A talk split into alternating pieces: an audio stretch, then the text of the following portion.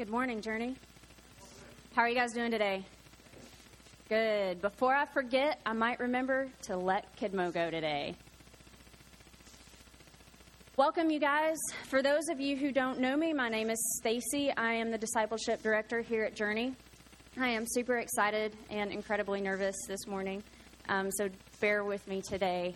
Um, if you guys don't mind, I would love to start the morning um, just with some prayer.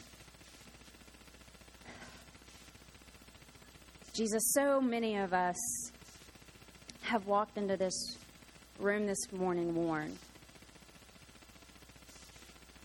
We're tired.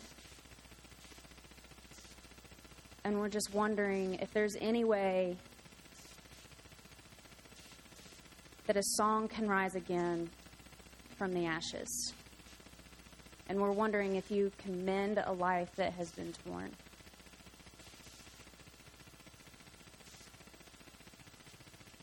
And we're wondering if redemption really will win.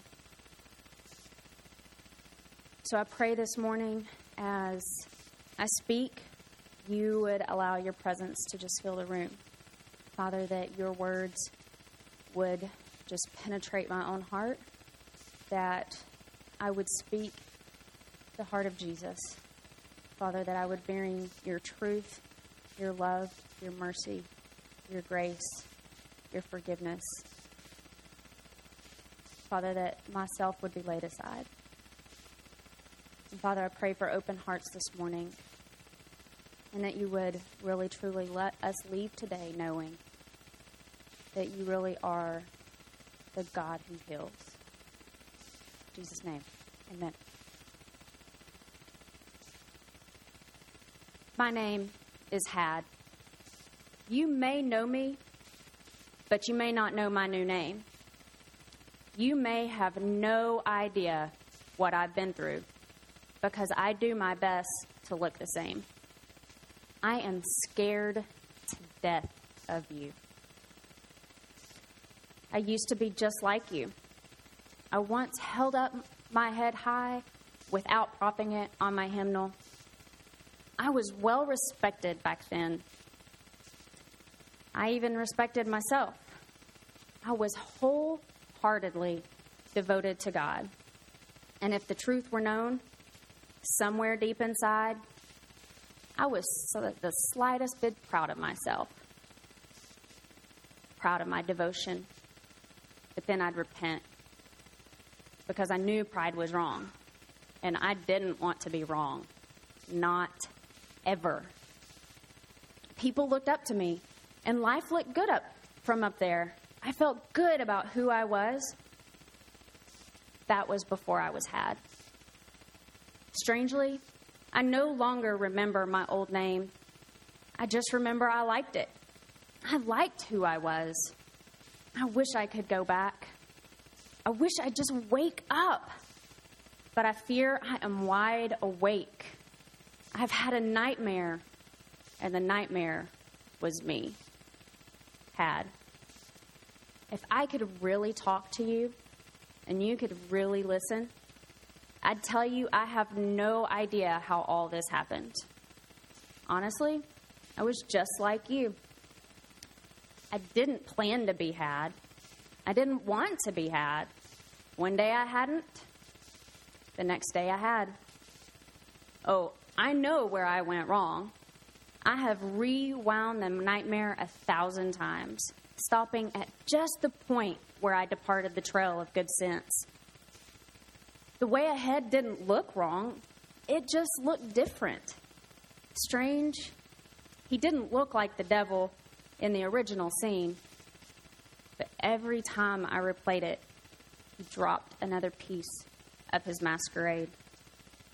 And when he finally took off his mask, he was laughing at me nothing seems funny anymore. I will never laugh again as long as he is laughing. If only I could go back, I would see it this time. I would walk around the trap camouflaged by the brush, and I would not be had. I would be proud. Was that my old name? Proud? I can't even remember who I was anymore. I thought I was good, not proud, but I don't know. Would you believe I never heard the trap shut? Too many voices were shouting in my head, and I just knew I got stuck somewhere unfamiliar. And soon I didn't like the scenery anymore. I wanted to go home. My ankle didn't hurt at first, not until the infection set in. And then I thought I would die. I lay like a whimpering doe while the wolf howled in the darkness, and I got scared. I pulled the brush over me and I hid, and I felt like I couldn't breathe. I had to get out of there. I was sure it would kill me. I didn't belong there.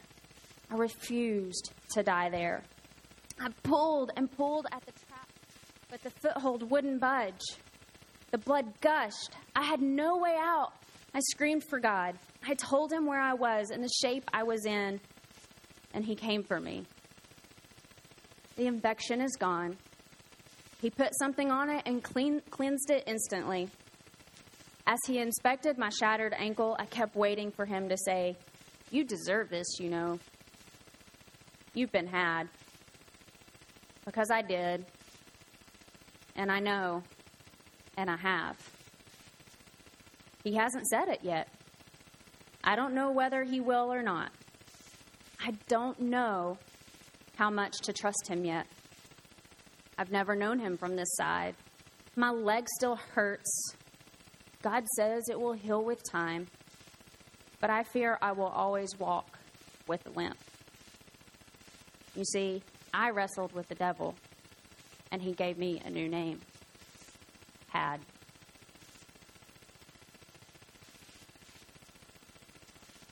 The first time I read those words, I was sitting alone in a cafe in Asia. My heart was bleeding, screaming, This is me. Jesus, this is me. And I just was astounded that somebody else could write the words that I was feeling. And even though I knew I wasn't alone, I was still struggling to this battle between blaming Satan and my own role and responsibility and where I had walked and the choices that I had made. But I just couldn't reconcile Satan's role and my own. Sometimes life is just rough, isn't it? Sometimes it's somebody coming up and grabbing the brush from our hands, and instead of painting beautiful strokes, they turn it around and they start stabbing holes in our lives and they leave us ripped, gaping open. Other times,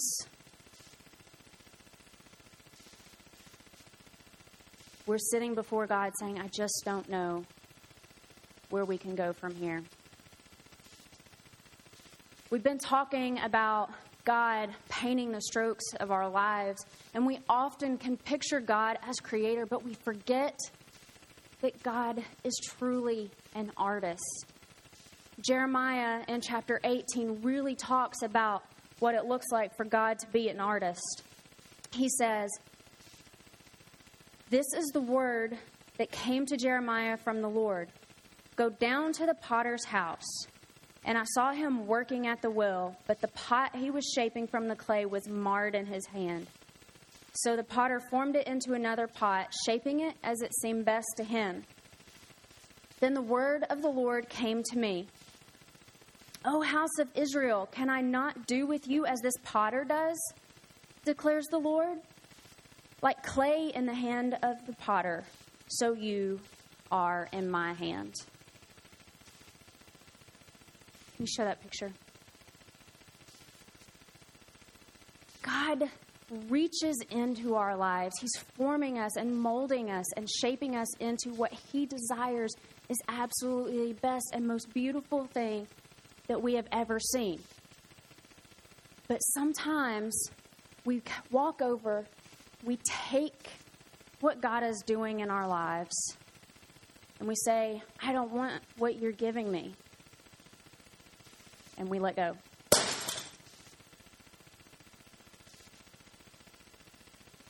And we lay shattered in millions, if not thousands, hundreds, or even just a few pieces. There we are. And we look down and we see all the shards, and we're like, what do I do from here? How is this going to work? And so we grab the broom and a dustpan, and we reach in and we start trying to sweep it all up, gather the shards, push it all in there. Got to get every last piece. We have to put ourselves back together again. This is the only way it's going to work. We check and we're like, oh, there's still more of me left over here and here. Just, I just, I gotta, I gotta get it together. Come on, all the pieces. I've got to have them. I can't leave any of myself behind. It won't work. My life just can't happen if, if I'm not all there. So we gather ourselves and we look and we're just like, oh my God, this is awful. There's so many pieces. And so we look and we're like, I can't put this back together again. There's no way I can do this. And so we just take our life, we just say, okay, I'm just going to live a life shattered.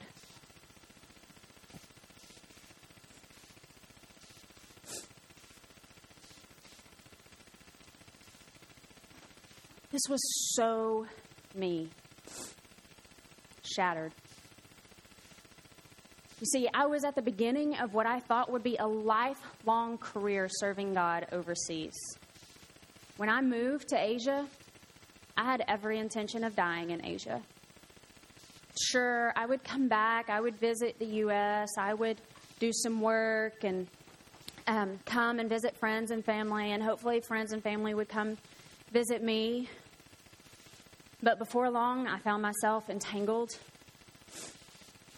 in a bad relationship. And one night, I found myself sitting on the edge of a 13 story window, looking down, contemplating the fall, contemplating what it would be like if I had just ended my life. But fall was just too scary. And so I didn't. But the downward spiral of my life just continued. I was had.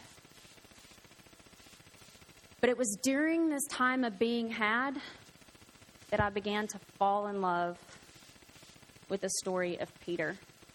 Most of you know who Peter is. He's the one who walked on water, he's the first disciple that proclaimed Jesus as the Christ. He's the one that was always right in there with Jesus, ready to go to battle with him. A close, dear, trusted friend. But it wasn't Peter's successes that I identified with, it was his catastrophic failure. Luke 22 tells us that Jesus even predicted this failure. He says, Simon, Simon, notice he's not calling him the name that he gave him. Satan has asked to sift you as a wheat. Satan, the same one who attacked Job, the same one who tempted Jesus in the desert, is now asking to sift Peter. But this word here for ask is entirely too benign. When Satan went before God, he did not ask to sift Peter, he was demanding to sift Peter. But not only was he demanding to sift Peter, Satan had requested to sift all of the disciples. No one is out of reach of being sifted. I think it's interesting here that Peter asked to sift, or Satan asked to sift Peter, because sifting is actually the last step in gathering wheat. The first step is harvesting, right? You've got to actually bring it in. And at this time, the way they harvest was that they would take a sickle and walk over and they would rip it, cutting it down piece by piece by piece. And then the next step was the threshing. They would take the wheat and they would beat the wheat in order to try to separate the chaff and the grain.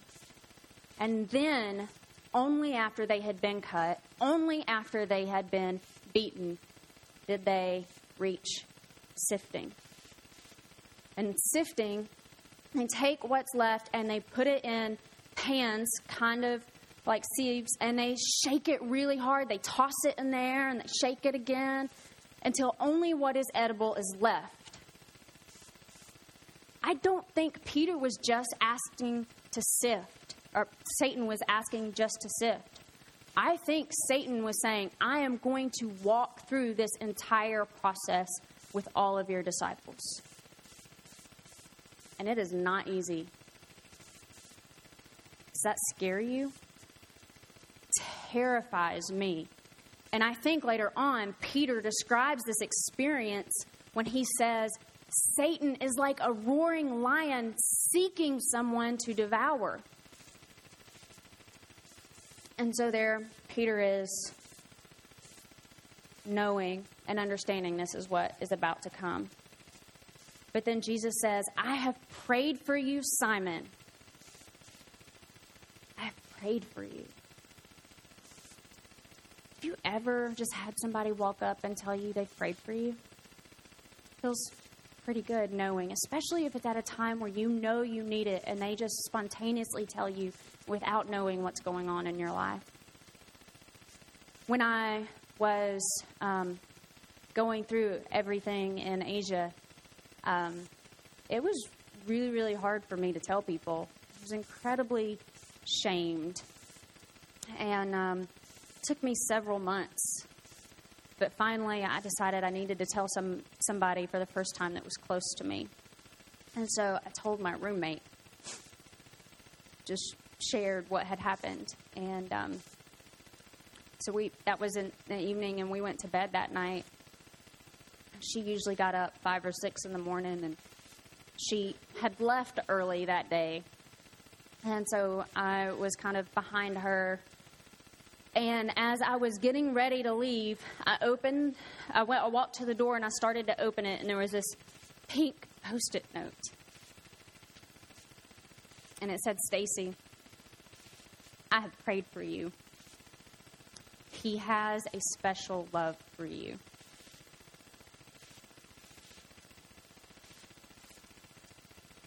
And I just clung to that.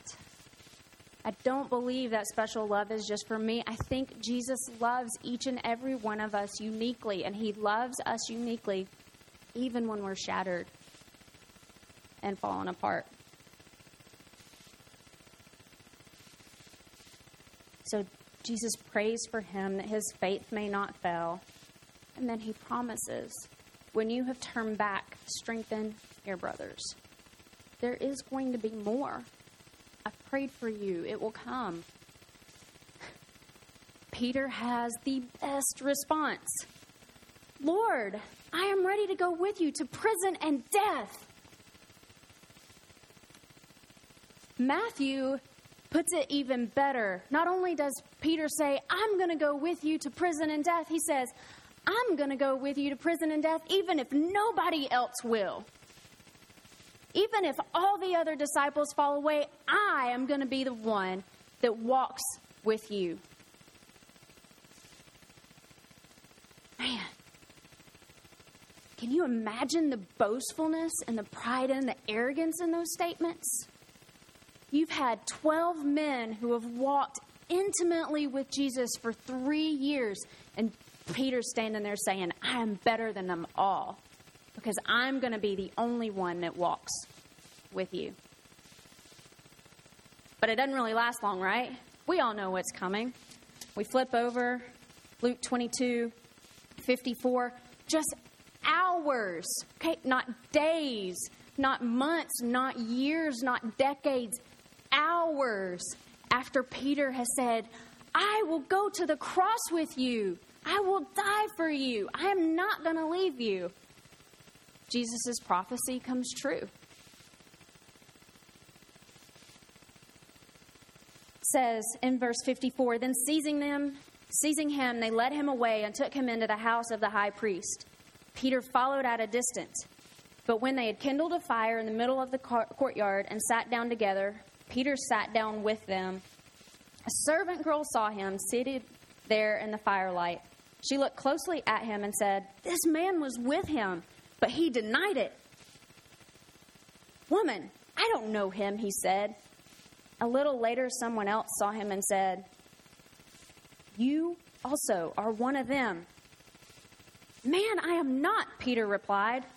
About an hour later, another asserted, Certainly this fellow was with him, for he is Galilean.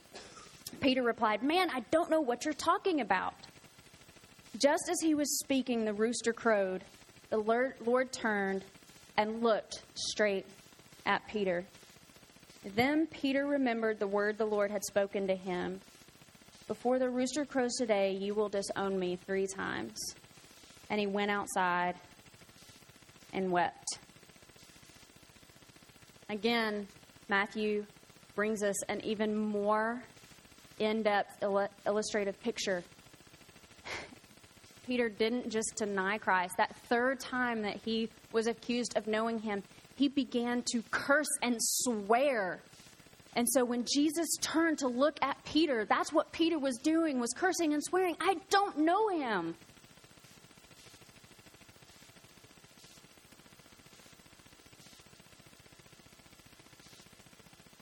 and his betrayal complete, receiving the look from Jesus, Peter then left Jesus weeping bitterly.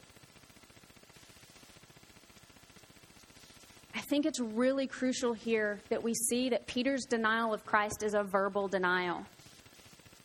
It's very easy for each of us to look at our lives and compare ourselves to somebody else and say, I'm not like that.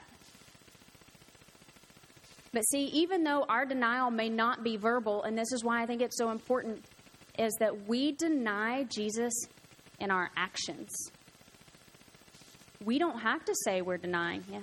Every time we turn to that relationship, every time we turn to that addiction, every time we turn to that thing that makes us feel comfortable and safe, and we don't turn to Jesus Christ, we are denying him. We are showing our mistrust and doubt that He is fully capable of meeting every single need in our lives. And we deny. But don't miss the weeping. I think it's crucial that we see that Peter wept bitterly. In 2 Corinthians 7 8 through 10, Paul gives us a picture of what this looks like. It says, Even if I cause you sorrow by my letter, I do not regret it. Though I did regret it, I see that my letter hurt you, but only for a little while. Yet now I am happy, not because you were made sorry, but because your sorrow led to repentance. For you became sorrowful as God intended, and so were not harmed in any way by us. Godly sorrow brings repentance that leads to salvation and leaves no regret. But worldly sorrow brings death. Jesus' look brings sorrow that brought repentance. Without that sorrow, we cannot find repentance. I'm like, okay, that's good. Jesus has prayed for Peter. And Jesus has said, Your faith is not going to fail because I've prayed for you. Strengthen your brothers. I'm like, okay, that can mean a lot of things. You know, what does that mean? Okay, I know I'm still accepted, I guess. I don't know what it really means to to have that understanding of strengthening my brothers. And for years I lived right there. What does this mean? What does this look like? Where do I go from here? And and it's so interesting that I missed it for so long. I can't imagine Peter living those three days between the cross and the resurrection. Can you imagine him realizing the last thing he knew Jesus heard him say was him cursing and swearing, saying, I don't know you? Can't imagine what that would feel like knowing that was the last thing I said. But then what happens? Jesus enters the grave dead and is raised three days later alive. And the first person at the tomb, a woman, is greeted by angels, and the angels say, Give this message to the disciples and to Peter. Jesus had a special message just for Peter. So the ladies run back, and, and the message is this He's going ahead of you to Galilee. There you will see him, just as he told you. This message is a message of love and hope and forgiveness. Jesus is saying, Make sure you come, Peter. I want you there. Come to me. And that's exactly what he did. Because when Peter looked at the grave, he knew that the grave brought redemption. Jesus' look brought repentance. The grave brought redemption. And as we're about to see, it is this relationship that is going to bring full, holistic restoration. Let's take a look at John 21. It took me years to make the connection between Luke 22 and John 21. No idea why. Um, I knew both passages, but never had seen them together in the story of the life of Peter. John 21 1. Afterward, Jesus appeared again to his disciples by the Sea of Tiberias. It happened in this way Simon Peter, Thomas called Didymus, Nathanael from Cana in Galilee, the sons of Zebedee, and two other disciples were together. I'm going out to fish, Simon Peter told them. And they said, We'll go with you. So they went out, got into the boat, but that night they caught nothing. Early in the morning, Jesus stood on the shore, but the disciples did not recognize that it was Jesus. He called out to them, Friends, haven't you any fish? Does this sound familiar yet? No, they answered. He said, Throw your net on the right side of the boat, and you will find some. When they did, they were unable to haul the net in because of the large number of fish. Then the disciple whom Jesus loved said to Peter, It is the Lord. As soon as Simon Peter heard him say, It is the Lord, he wrapped his outer garment around him, for he had taken it off, and jumped into the water. The other disciples followed in the boat, towing the net full of fish, for they were not far from shore. About a hundred yards away, when they landed, they saw a fire of burning coals there with fish on it and some bread. Jesus said to them, Bring some of the fish you have just caught. Simon Peter climbed aboard and dragged the net ashore. It was full of large fish, 153. But even with so many, the net was not torn. Jesus said to them, Come and have breakfast. None of the disciples dared to ask him, who are you? They knew it was the Lord. Jesus came, took the bread, and gave it to them, and did the same with the fish. This was now the third time Jesus appeared to the disciples after he was raised from the dead.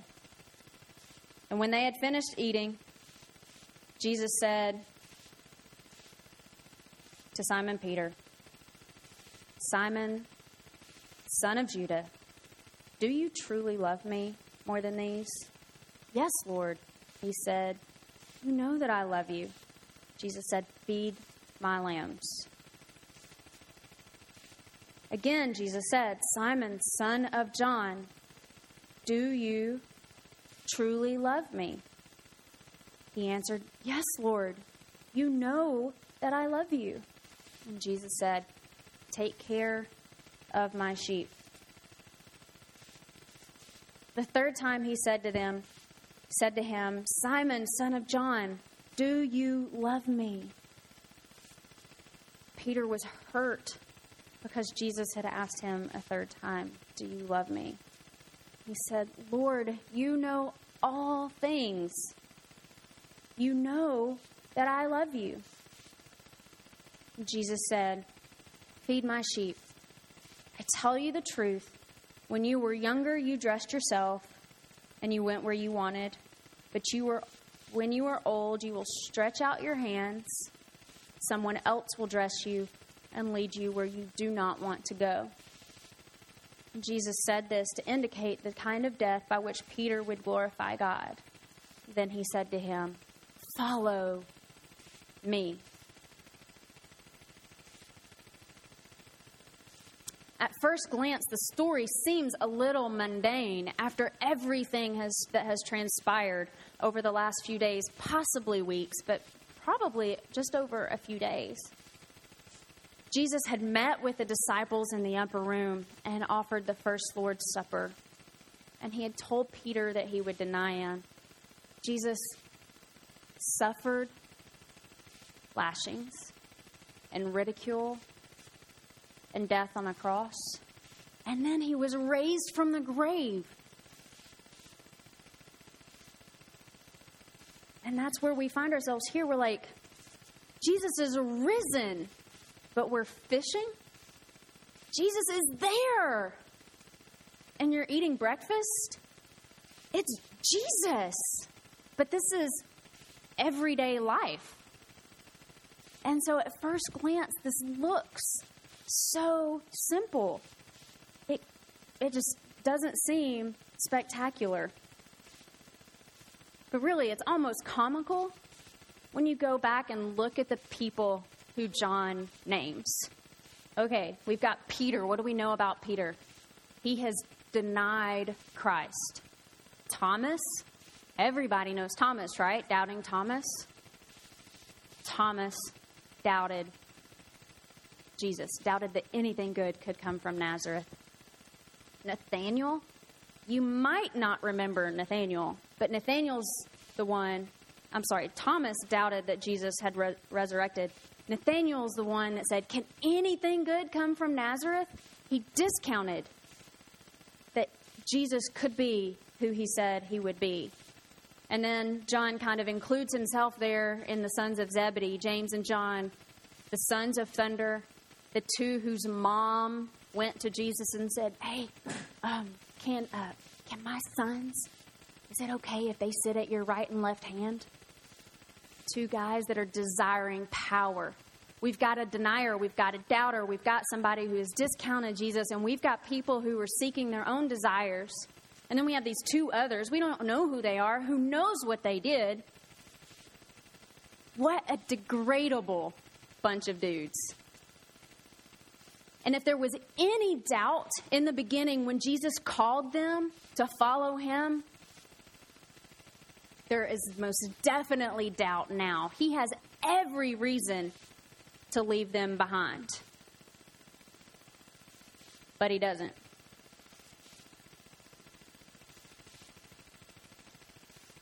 And they had every reason not to show up at that mountain.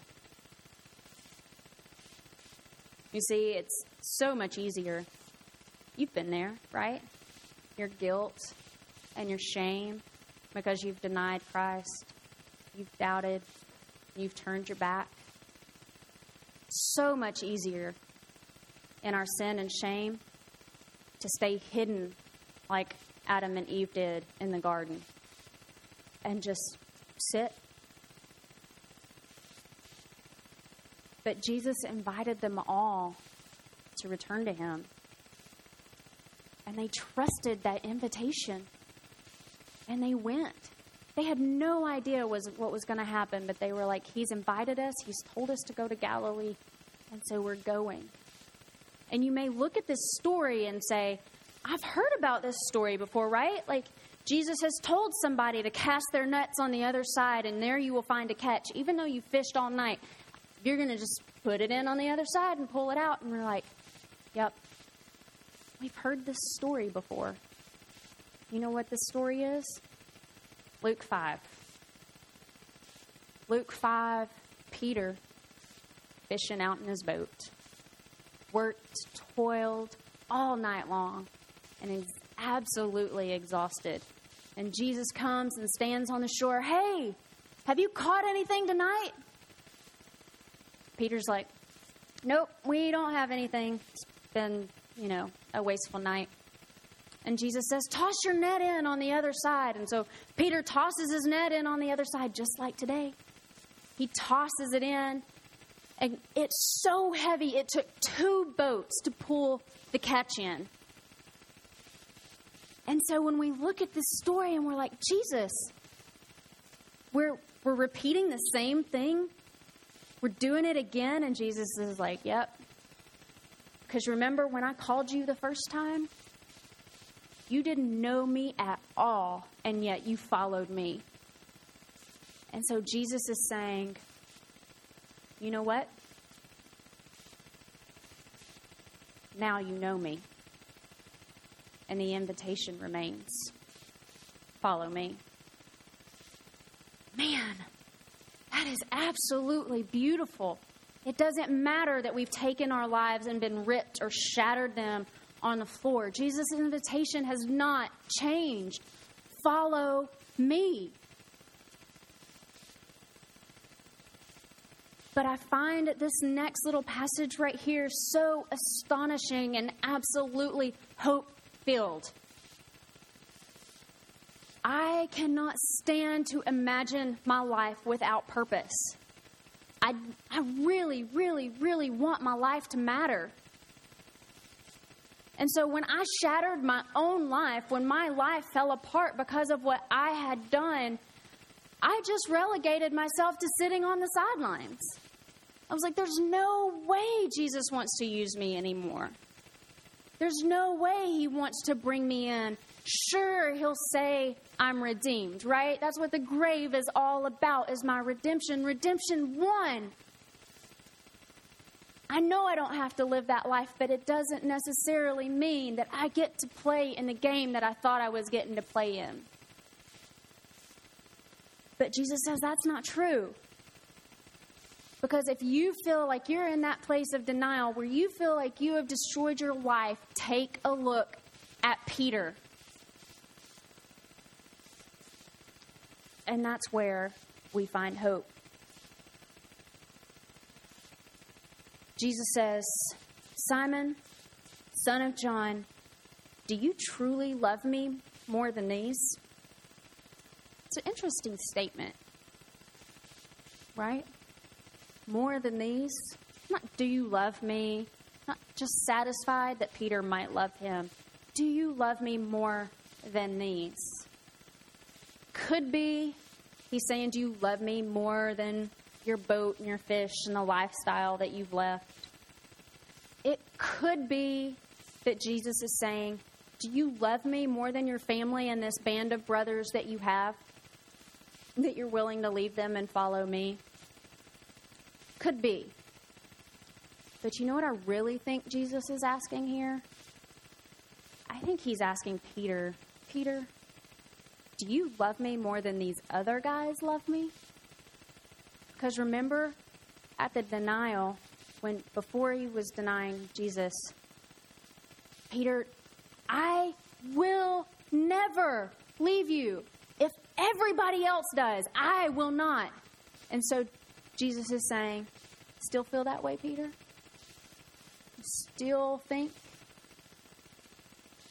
that you love me more than everybody else? And Peter, knowing where he has walked simply says, Jesus, you know I love you.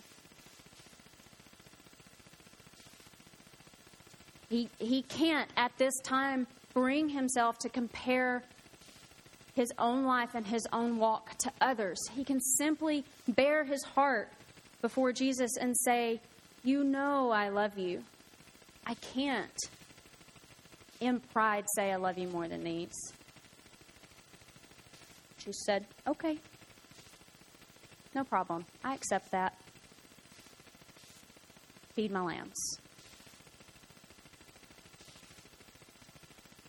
And again, Jesus said, Simon, son of John, do you truly love me? And he answered, Yes, Lord, you know that I love you. Jesus is saying, Do you love me now? Don't worry about then. Do you love me right now in this part of your life? Jesus isn't asking, Peter, what have you done to make restoration? Have you cried a lot? Have you gone, out and done a lot of good things? What have you done to restore yourself to a relationship with, Pete, with, with me? Jesus is saying, Do you love me? And Peter's saying, Yes, I do. And his heart is bare. And Jesus is saying, I accept you based on a heart that loves me and not based on what you have done.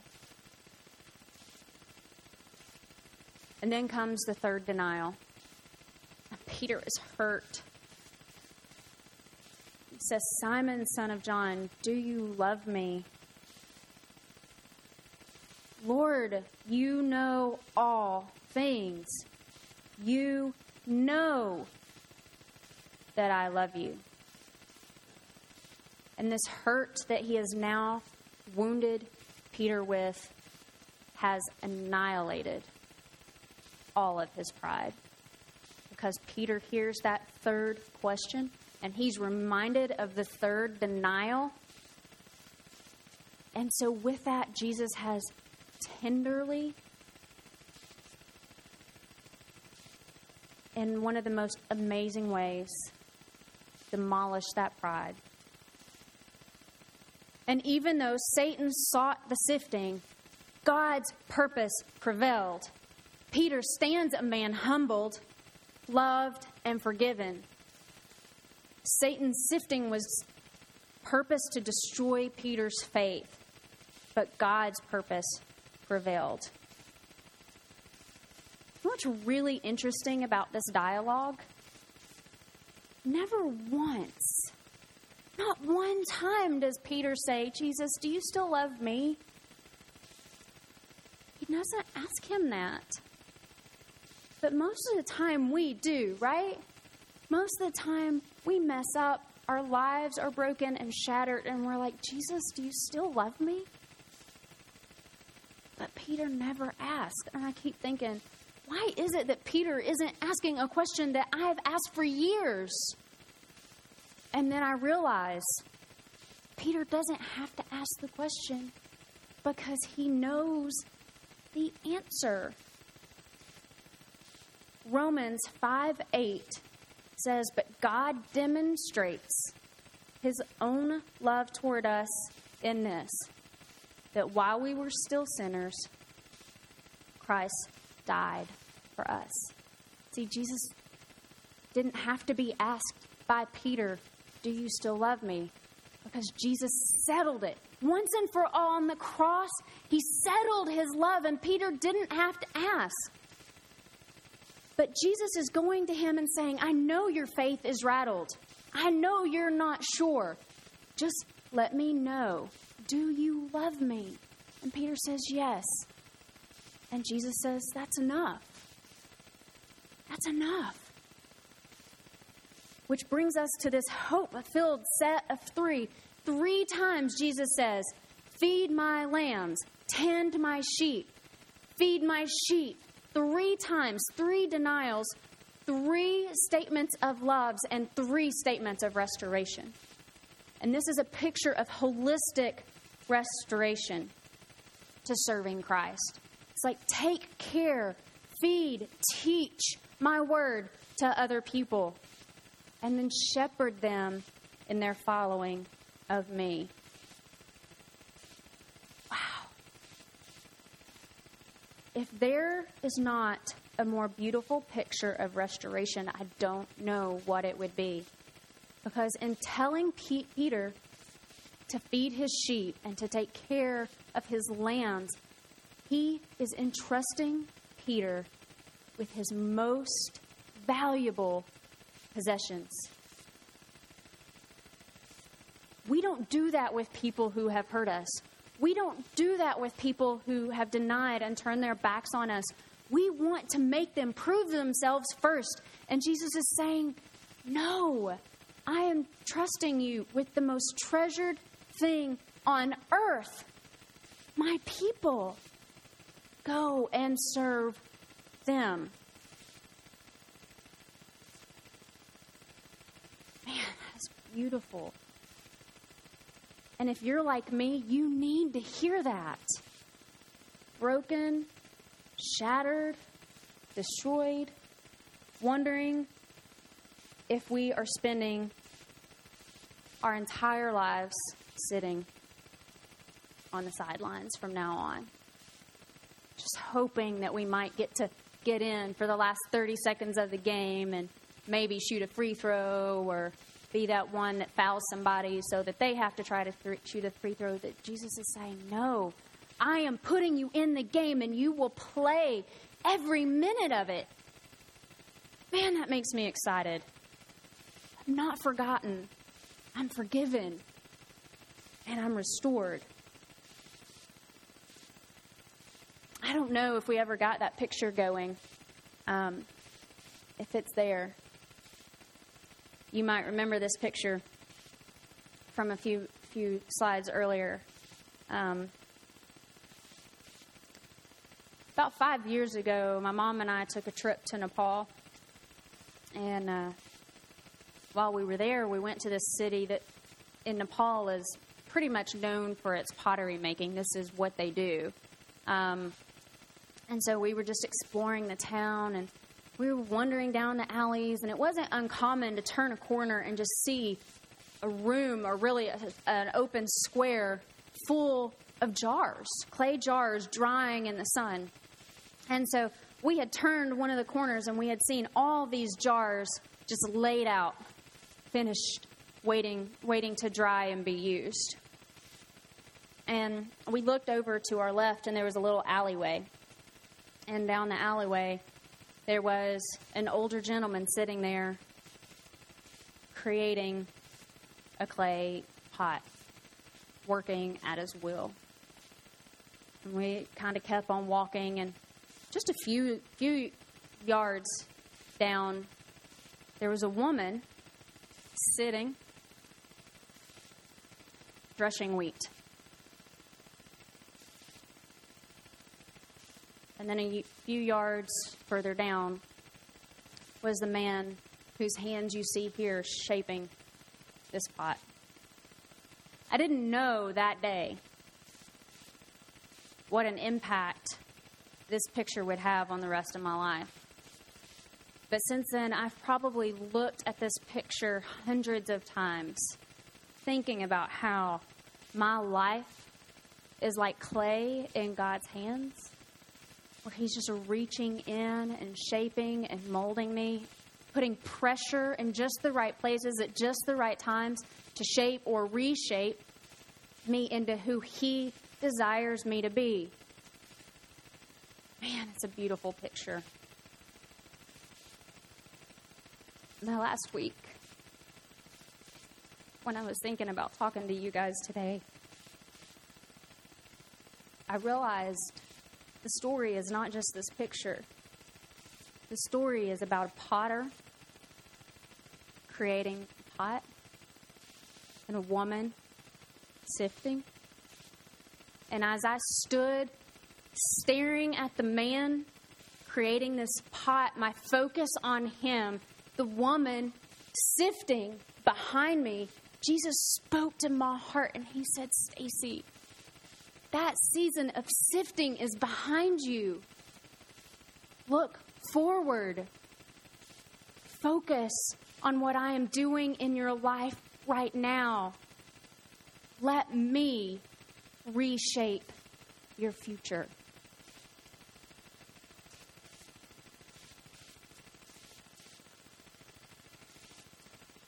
That is what God is all about.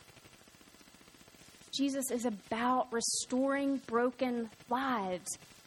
Whether we're broken and ripped with gaping wounds because somebody else has just destroyed the work that God was doing in our lives, or whether we're shattered because we succumbed to Satan's masterful manipulation or we deceived ourselves. Jesus is the, in the business of restoring broken lives. Maybe this is where you are today. Maybe you're the ripped canvas because somebody has taken a knife to your life. Maybe you're more like me, shattered in a million pieces because you deceived yourself. I don't know that the struggles will ever completely go away, but I know for me that healing has come. It has been a hard fought battle for my heart and my mind, but it has come. And because I've seen the healing take place, I cling to the fact, to the truth that God promises that He will carry to completion the good work that He has started in me. And maybe you're there right now with me. You're trying to figure out where you are, asking if you can still trust Jesus. Or maybe saying, I know I can trust Him, but I don't know where to go from here. There are two things that I can adamantly say you must do to be able to walk forward with your focus on Jesus. And the first is cling to the Word. Without this, there is nothing in life. This is your lifeline. You have to have what God is speaking into your life, even if it's difficult for you to open it. Carry it with you. Put it in your bag. Put it in your purse. Have it in your car. Know that Jesus is with you wherever you go. And then, even when it's difficult, when you're not sure you can sit under the condemnation that you feel you're sitting under, open it and read. Because when you do, this is what you're going to hear. Isaiah 118. Come now, let us settle the matter, says the Lord. Though your sins are like scarlet, they shall be as white as snow. Though they are as red as crimson, they shall be like wool. Psalm 103 The Lord is compassionate and gracious, slow to anger, abounding in love. He will not always accuse, nor will he harbor his anger forever, for he does not treat us as our sins deserve or repay us according to our iniquities. For as high as the heavens are above the earth, so great is his love for those who fear him. As far as the east to the west, so far he has removed our transgressions from us. Psalm 51 Have mercy on me, O God, according to your unfailing love, according to your great compassion, blot out my transgressions. Wash away all my iniquity and cleanse me from my sin, for I know my transgression, and my sin is always before you. Against you and you only have I sinned and done what is evil in your sight. So you are right in your verdict and justified when you judge. Surely I was sinful at birth, sinful from the time my mother conceived me. You desired faithfulness even in the womb. You taught me wisdom in that secret place. Cleanse me with hyssop, and I will be clean. Wash me, and I will be whiter than snow. And then down in verse 13, it says, Then I will teach transgressors your ways so that sinners will turn back to you possibly one of my favorites, Micah 7. But as for me, I watch in hope for the Lord. I wait for God, my Savior. My God will hear me. Do not gloat over me, my enemy. Though I have fallen, I will rise. Though I sit in darkness, the Lord will be my light, because I have sinned against him. I will bear the Lord's wrath until he pleads my case and upholds my cause. He will bring me out into the light. I will see his righteousness. Jude 24. To him who is able to keep you from stumbling and to present you before his glorious presence without fault and with great joy. To the only God, our Savior, be glory, majesty, power, authority through Jesus Christ our Lord before all ages and forevermore. Amen. It's done. It's finished. And we are restored. Today, Jesus is calling each of us to meet him on that mountain. And he's saying, I have a special love for you. Stop looking back. Look forward to what I'm doing in your life. Those pieces that are laying shattered on the floor,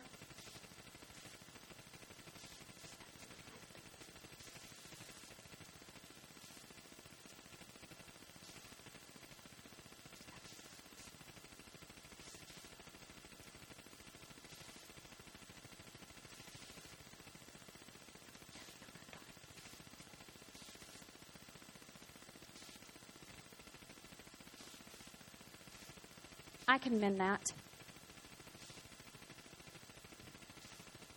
I can put you back together. You might not look the same. Your life might not be what you thought it would be. But that brokenness that Christ brings us to,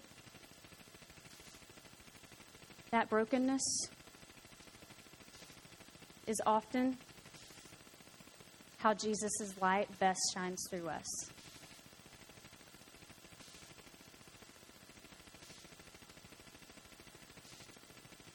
Will you walk with him through that healing? Secondly, I'm going to challenge you with this. If you are sitting there and you found yourself broken and you know that you need to cling to the word, find somebody that you can trust to walk this journey with you. There have been people in my life that I know for a fact, if they had not been there, if they had not been on the other end of that phone when I called and said, I'm struggling, I need your prayers, if they hadn't been there and said, Why don't you come spend the night at my house tonight? Because I'm worried about you if those people had not been there to stop the bleeding that was still seeping through the scars, without that and the Word, we, we just can't make it. So I'm going to challenge you find someone. Me, Mark, Scott, somebody that you know you can trust. Go and find them. Because the healing will come it will be a hard fought battle.